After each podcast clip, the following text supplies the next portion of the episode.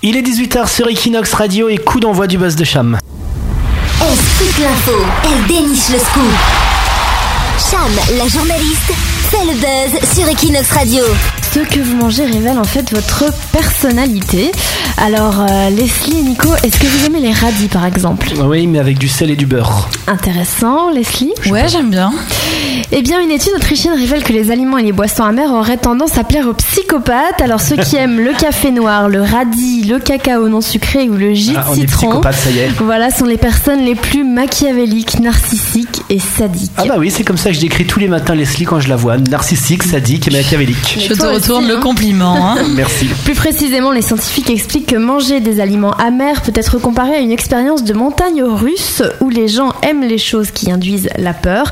Les personnes peuvent éprouver du plaisir en mangeant quelque chose d'amer car le corps signale le rejet, mais la personne sait qu'il n'y a aucune menace réelle.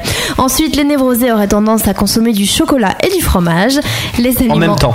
les aliments très caloriques permettent d'absorber les émotions négatives. Enfin, les personnes extraverties mangeraient beaucoup de légumes. Les légumes sont omniprésents dans le régime méditerranéen, ce qui expliquerait peut-être l'accueil toujours chaleureux des Espagnols. Plus une personne mange sainement et plus elle est agréable.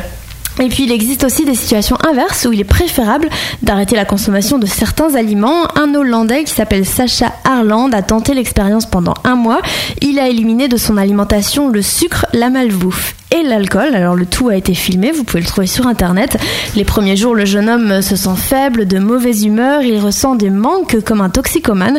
Il a failli même arrêter l'expérience. Cependant, au bout d'un mois, il ressent beaucoup d'énergie, moins de fatigue et une meilleure capacité physique. Conclusion, l'automne et les températures qui baissent ne sont pas une excuse pour manger n'importe quoi. Bon bah je vais jeter tous les radis qui sont dans mon frigo. c'est terminé. Voilà, c'est- le changement c'est maintenant. 17h-19h, toutes les news de Barcelone.